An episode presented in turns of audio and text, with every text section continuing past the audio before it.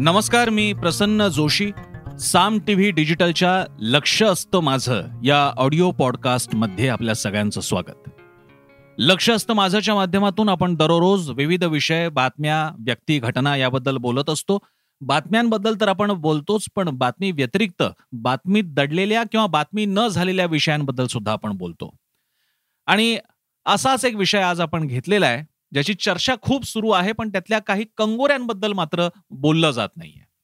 विषय असा आहे की अमेझॉनद्वारे प्रस्तुत सरदार उधम या चित्रपटाची ऑस्कर एंट्री भारतातर्फे होऊ शकली नाही. भारताकडून आपली जी फिल्म फेडरेशन ऑफ इंडिया ही संस्था आहे जी ऑस्करसाठी भारताकडून म्हणजे त्या त्या देशात अशी संस्था असते भारतामध्ये ही संस्था यांच्याकडून जी एंट्री जायची असते त्यासाठी सरदार उधमची निवड झाली नाही.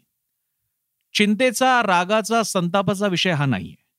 चित्रपट कोणता निवडावा? त्यासाठीच्या कलात्मक तांत्रिक या दर्जा मूल्यांच्या बाबतीत कसा विचार करावा? हा त्या फेडरेशनचा सदस्यांचा अधिकार असतो आणि त्याचा सन्मान झाला पाहिजे. त्याबद्दल वाद होऊ शकतात मतभेद होऊ शकतात पण तो आताचा मुद्दा नाहीये. मुद्दा असा आहे ज्या कारणा ज्या कारणाची चर्चा मोठ्या प्रमाणात होते. कारण उधम सिंग आम्ही का नाही पाठवला? याबद्दल ज्युरींमधल्या जे one of the jury member आहेत त्यांनी एक मत मांडलंय आणि त्याच्यामुळे सगळा वाद आता उपस्थित झालेला आहे. आणि मी पुढे जेव्हा सांगेन तुम्हाला लक्षात येईल की त्याच्याही पलीकडे जाऊन आपल्याला विचार करावा लागेल की या सगळ्या प्रकरणामागे काय दडलेलं आहे. तर इंद्रदीप दासगुप्ता हे ज्युरी मेंबर आहेत आणि त्यांनी या चित्रपटाबद्दल असं भाष्य केलं की हा चित्रपट उत्तम आहे. आंतरराष्ट्रीय चित्रपट निर्मिती दर्जाच्या सारखाच असा हा चित्रपट बनलेला आहे. पण आणि पुढे जे म्हणतात ते मी कोट अनकोटमध्ये तुम्हाला सांगू इच्छितो कारण त्या शब्दांमधूनच त्यांचे भाव प्रतीत होतात. Portrays our hatred towards Britishers and holding on grudges against the British is not fair in this era of globalisation it is not fair to hold on to this hatred एकूण याचा सार सांगायचा तर असा की या चित्रपटातून आपला भारतीय आपल्या भारतीयांचा आपला ब्रिटिशांबद्दलचा द्वेष राग चीड दिसून येते. आणि आजच्या या जागतिकीकरणाच्या काळामध्ये असा राग संताप आपला व्यक्त करणं द्वेष उघड करणं हे योग्य नाही. आता पुढे जाण्याच्या पूर्वी मला पहिल्यांदा एक काव्यगत दुर्दैवी न्याय कसा झालाय ते मला पुन्हा बघायला मिळालं. मला जेव्हा जालियावाला बाग कारण या चित्रपटाचा एक मुख्य गाभा हा जालियामा बाग जालियावाला बाग हत्याकांड आहे. डायरने घडवून आणलेलं. तर जेव्हा इतिहासामध्ये मी हे वाचलं त्यावेळी माझ्या तेव्हा इतिहासामध्ये लहान असताना शाळेमध्ये वाचलं होतं. त्या लहान वयात सुद्धा मला हे जाणवलं की हे मारणारे लोक तर आपलेच होते. म्हणजे ज्या गोळ्या चालवत होते ते आपलेच होते. त्यांना हे का नाही असं वाटलं सुचलं की आपण गोळ्या नाही चालवता कामा? हे आपली माणसं आहेत या जालियावाला बागमध्ये जमलेली आपली माणसं आहेत. आपण त्यांच्यावरती गोळी नाही चालवता कामा? हे बंड आपल्या शिपायांनी का नव्हतं केलं? आपल्या भारतीय आपल्या तुमच्या आमच्या रक्ताच्या तेव्हाच्या शिपायांनी ते का केलं नाही? ते त्यावेळी का स्वस्थ बसले आणि गोळ्या चालवत राहिले? हा प्रश्न मला नेहमी छळत आलेला आहे आणि माझ्यासारख्या अनेकांना छळत आलेला याची मला खात्री आहे.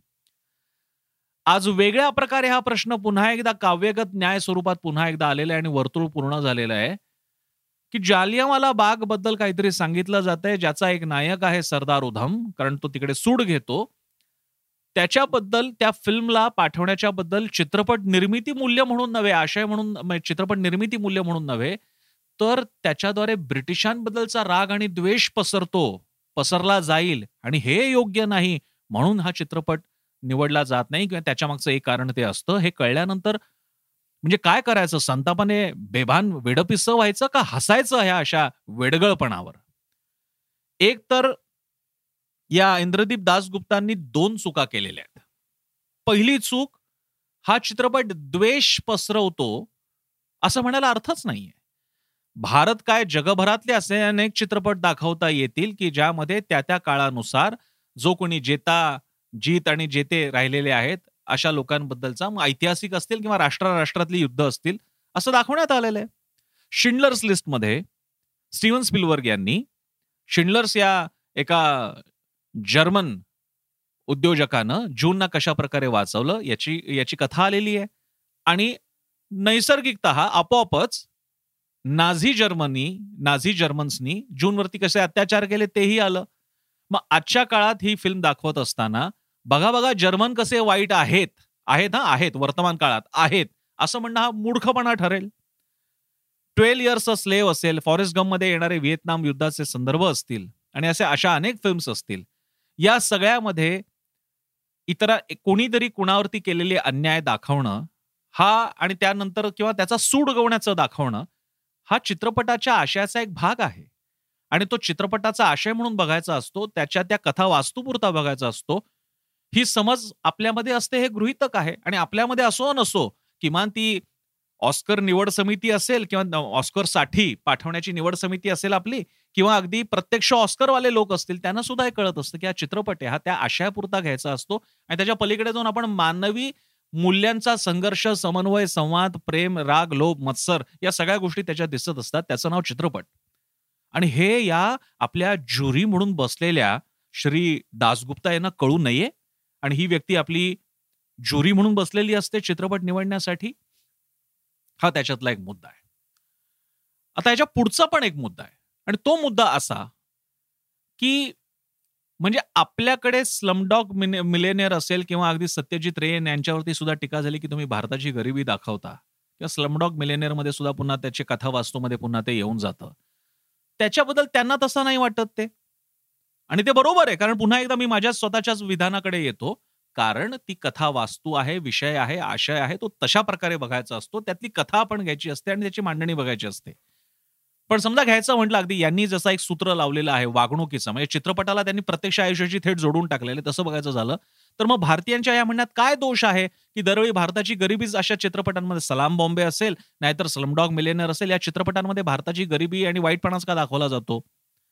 चित्र भारत म्हटला की अजूनही गारुड्याचा खेळ किंवा असल्याच गोष्टी का दाखवल्या जातात? नाही गारुड्याचा खेळ वाईट नव्हे पण पाश्चात्य देशांमध्ये भारताची प्रतिमा त्या पुस्तकांवरती असेल नाही तर चित्रपटात असेल ही गरिबी अस्वच्छता दळिद्रीपणा या सगळ्या गोष्टींनीच भरलेली का असते? म्हणजे इंडिया रिपोर्ट वगैरे असं काही पुस्तक असलं की हमखास तिकडे असे अगदी लक्तर कपड्याची लक्तर असलेली माणसं तिकडे बसलेली आहेत अन्नासाठी अनान्न दिशा दशेमध्ये. असंच का दाखवलं जातं? पण आपण हा विचार करतो की त्याच्यामागे एक तर त्यांचं स्वातंत्र्य आहे दोन त्याच्यातला आशय काय आहे? आणि हेतू काय आहे? म्हणजे I am sure Sardar Udham ही चित्रपट बनवत असताना अमेझॉनला किंवा त्या डिरेक्टरला किंवा अगदी विकी कौशलला किंवा शुजित सरकार यांना ब्रिटिशांबद्दल आता द्वेष या भारतीयांमध्ये पसरला पाहिजे असा वेगळं विचार आता येऊ शकत नाही आणि आजकाल हा टिकूच शकत नाही असे कुठले विचार आंतरराष्ट्रीय पातळीला काहीतरी द्वेष करायचे. मग तरी सुद्धा हा विचार असा का केला जातो? आणि ही माणसं आपल्या अशा महत्त्वाच्या बॉडीजवरती का असतात? हे असं झाल्यानंतर देशभरातून प्रचंड प्रमाणात राग व्यक्त करण्यात आला. लोकांनी हे प्रश्न विचारले की मग काय दाखवायचं?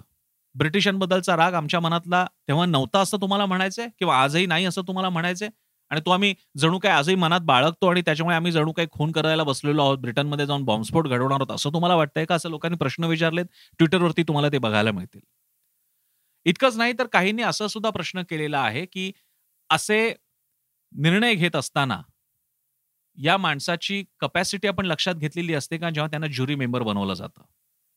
पण याच्या पलीकडे मी जसं म्हणालो तसं हे झालं जे समोर घडले ते मी तुम्हाला सांगितलं. म्हणजे बातम्यांमधून तुमच्यापर्यंत आतापर्यंत आलं असेल मी काही वेगळं नाही सांगितलं. मला वेगळं वाटतंय आणखी. मला हे असं वाटतंय मी आज सगळ्या सिनॅरिओकडे अशा प्रकारे बघतो की समजा सरदार उधम यांच्यावरचा हा चित्रपट आता काँग्रेस शासित काळामध्ये जर का पाठवला गेला नसता या कारणासाठी तर काय झालं असतं? आता याच्यात आपल्याला बिंदू जोडावे लागतात. भाजप किंवा ज्याला आपण उजव्या पक्ष संघटना व्यक्ती म्हणतो त्यांचा एक मोठा दावा राहिलेला आहे की गांधी महात्मा गांधी प्रणित स्वातंत्र्य लढा व्यतिरिक्त जे क्रांतिकारी हिंसक मार्गाने होणारे आंदोलनं झाली चळवळी झाल्या त्यांना काँग्रेसने पाठिंबा दिला नाही त्या लोकांना वाचवायचे प्रयत्न केले नाहीत. भगतसिंग यांची फाशी गांधी रोखू शकले नाही त्यांना रोखायची नव्हती वगैरे वगैरे. आता या कॉन्टेक्समध्ये आपण लक्षात घेऊया जर का समजा आता काँग्रेसचं केंद्रात सरकार असतं आणि सरदार उधम की जे अपॅरेंटली कम्युनिस्ट विचारसरणीचे होते आणि त्यांनी हिंसेचा मार्ग पत्करलाय तर उघडच आहे. तर कशा प्रकारे स्टँड घेतला असता या भारतातल्या आपल्या देशातल्या एका बहुसंख्य मोठ्या गटाने कोणता स्टँड घेतला असता? आणि तो आता घेताना दिसत आहेत की नाही? हा एक मोठा राष्ट्रीय मुद्दा का होत नाही?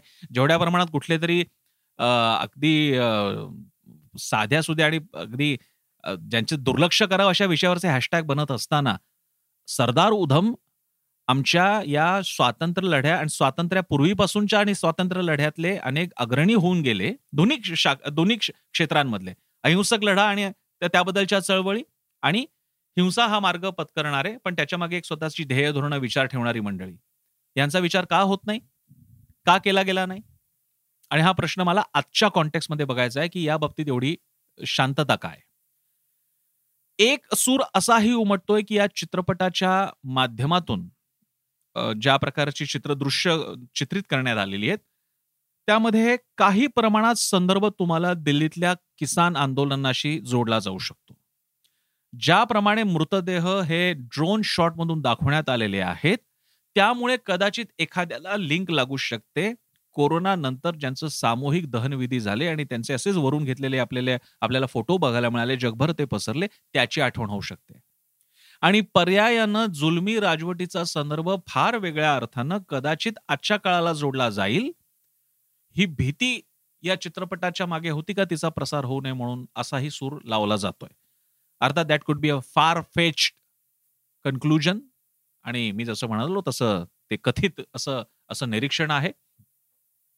पण एकूणच या निमित्तानं आपली ही गुलाम मानसिकता मात्र बघायला मिळते. म्हणजे आम्ही हा विचार करायचा की ब्रिटिशांना काय वाटेल जगाला काय वाटेल आम्ही कसा भारत अजूनही द्वेष बाळगतोय?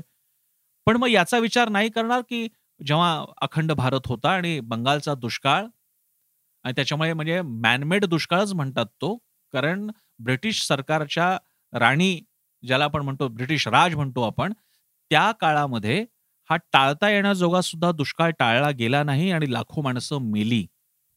भारताच्या संपत्तीची लूट याच्यावरती काँग्रेसचे शशी थरूर यांचं भाषण युट्यूबवरती प्रत्येकानं जरूर पाहावं ऐकावं असं आहे की काय नेमकं आमचं शोषण झालं. आणि या शोषणाबद्दल जर का आमच्या मनात स्वाभाविक चीड असेल तर ती चुकीची आहे. त्या चीड ती चीड घेऊन आम्ही आजच्या ब्रिटिश लोकांना जे आमच्यासोबत नीट वागत असतील त्यांच्याशी आम्ही भाव करणार नाही हा अलाहिदा मुद्दा आहे. पण ती चीड तो संताप तो राग आमच्या मनात स्वाभाविक म्हणून आहे. ज्या आमच्या भारत राष्ट्राचा दरडोई उत्पन्नाचा भाग किंवा आमच्या देशाची संपत्ती ब्रिटिश येण्यापूर्वी ही आंतरराष्ट्रीय पातळीवरती अगदी विकसित म्हणावं अशा राष्ट्राची होती. म्हणजे इथले आधीचे होऊन गेलेल्या राजवटींनी सुद्धा पैसा भारतात ठेवला होता. त्यांचे जुलूम अत्याचार हा वेगळा विषय ठरेल. तोही पैसा भारतात होता. ब्रिटिश आल्यानंतर मात्र इकडनं फक्त शोषण झालेलं आहे. इथून गोष्टी फक्त गेलेल्या आहेत. आमच्या कारागिरांना आमच्या अगदी स्वतःच्या बळावर असलेल्या अवलंब स्वावलंबी असलेल्या गावखेड्यांच्या अर्थरचनेला मोडकळी आणलं. आमच्या कारागिरांना उद्ध्वस्त केलं. त्या आणि मी जेव्हा त्या म्हणतो म्हणजे त्या त्या काळाच्या त्या काळाच्या ब्रिटिश राज राणी त्यांचे सगळे चाकर नोकर चाकर अधिकारी या सगळ्यांबद्दल आमचा जर का सात्विक संताप असेल आणि त्याचा परमोच्च वाईट बिंदू म्हणजे जालियावाला बाग हत्याकांड ज्याच्यामध्ये निरपराधांना तुम्हाला तुम्ही मारता आणि तुमचा डायर म्हणतो मला शक्य असतं तर मी आणखी मारलं असतं माझ्याकडे गोळ्या असत्या तर याच्याबद्दल राग येणार नाही आमच्या मनात? जर का ही नैसर्गिक भावना या ज्युरीच्या सदस्यांना कळत नसेल या अशा एखाद्या सदस्याला कळत नसेल तर मग त्या माणसाला कदाचित चित्रपट हा केवळ एक वरचा तांत्रिक करामतीचा भाग नाहीये. मानवी जीवनाचा अथांगपट त्यातल्या विविध घटनांसह दृश्यमान प्रत्यक्षात आणण्याची ती एक विद्या आहे कला आहे आणि ती घडवणारे सुद्धा माणसं असतात हे त्या माणसाला कळलेलं नाहीये. पण सांगायचा मुद्दा म्हणजे एकीकडे या चित्रपटा चित्रपटाबद्दल बोलत असताना त्याच्या मागचं राजकारण सुद्धा आपल्या लक्षात यावं यासाठीचा खटाटोप होता. त्यामुळे चित्रपटाबद्दलची टीका करूयात या ज्युरी मेंबरवरती सुद्धा आपण टीका करूयात. पण ते करत असताना त्याच्यामागे घडलंय बिघडलंय काय घडलेलं आहे आणि मागून पुढे न आलेल्या गोष्टी कोणत्या होत्या? त्या फक्त लक्षात आणण्याचा एक छोटासा प्रयत्न होता. लक्ष असतं माझा हा पॉडकास्ट एपिसोड तुम्हाला कसा वाटला मला जरूर कळवा. कोणते मुद्दे राहिले कोणते चुकले मला जरूर कळवा. मी फेसबुक इंस्टाग्राम ट्विटरवरती उपलब्ध आहे. तुम्ही तुमच्या स्वतःच्या सोशल मीडियावरून मला टॅग करून तुमच्या तुमच्या कमेंट्सना मध्ये मला नोंदवू शकता आणि कमेंट्स माझ्यापर्यंत पोहोचवू शकता. साम टीव्ही सुद्धा फेसबुक इंस्टाग्राम ट्विटरवर आहे. युट्यूबवर आमचा चॅनल आहे. तो सबस्क्राईब करा. आमची वेबसाईट आहे साम टीव्ही डॉट कॉम जी तुम्ही डेस्कटॉपवरती पाहू शकता. आमचं ॲप तुम्ही मोबाईलवर डाउनलोड करू शकता. आणि सगळ्यात महत्वाचं आमचा चॅनल साम टीव्ही जरूर पहा. वेगवान विश्वसनीय विविध बातम्यांसाठी. धन्यवाद.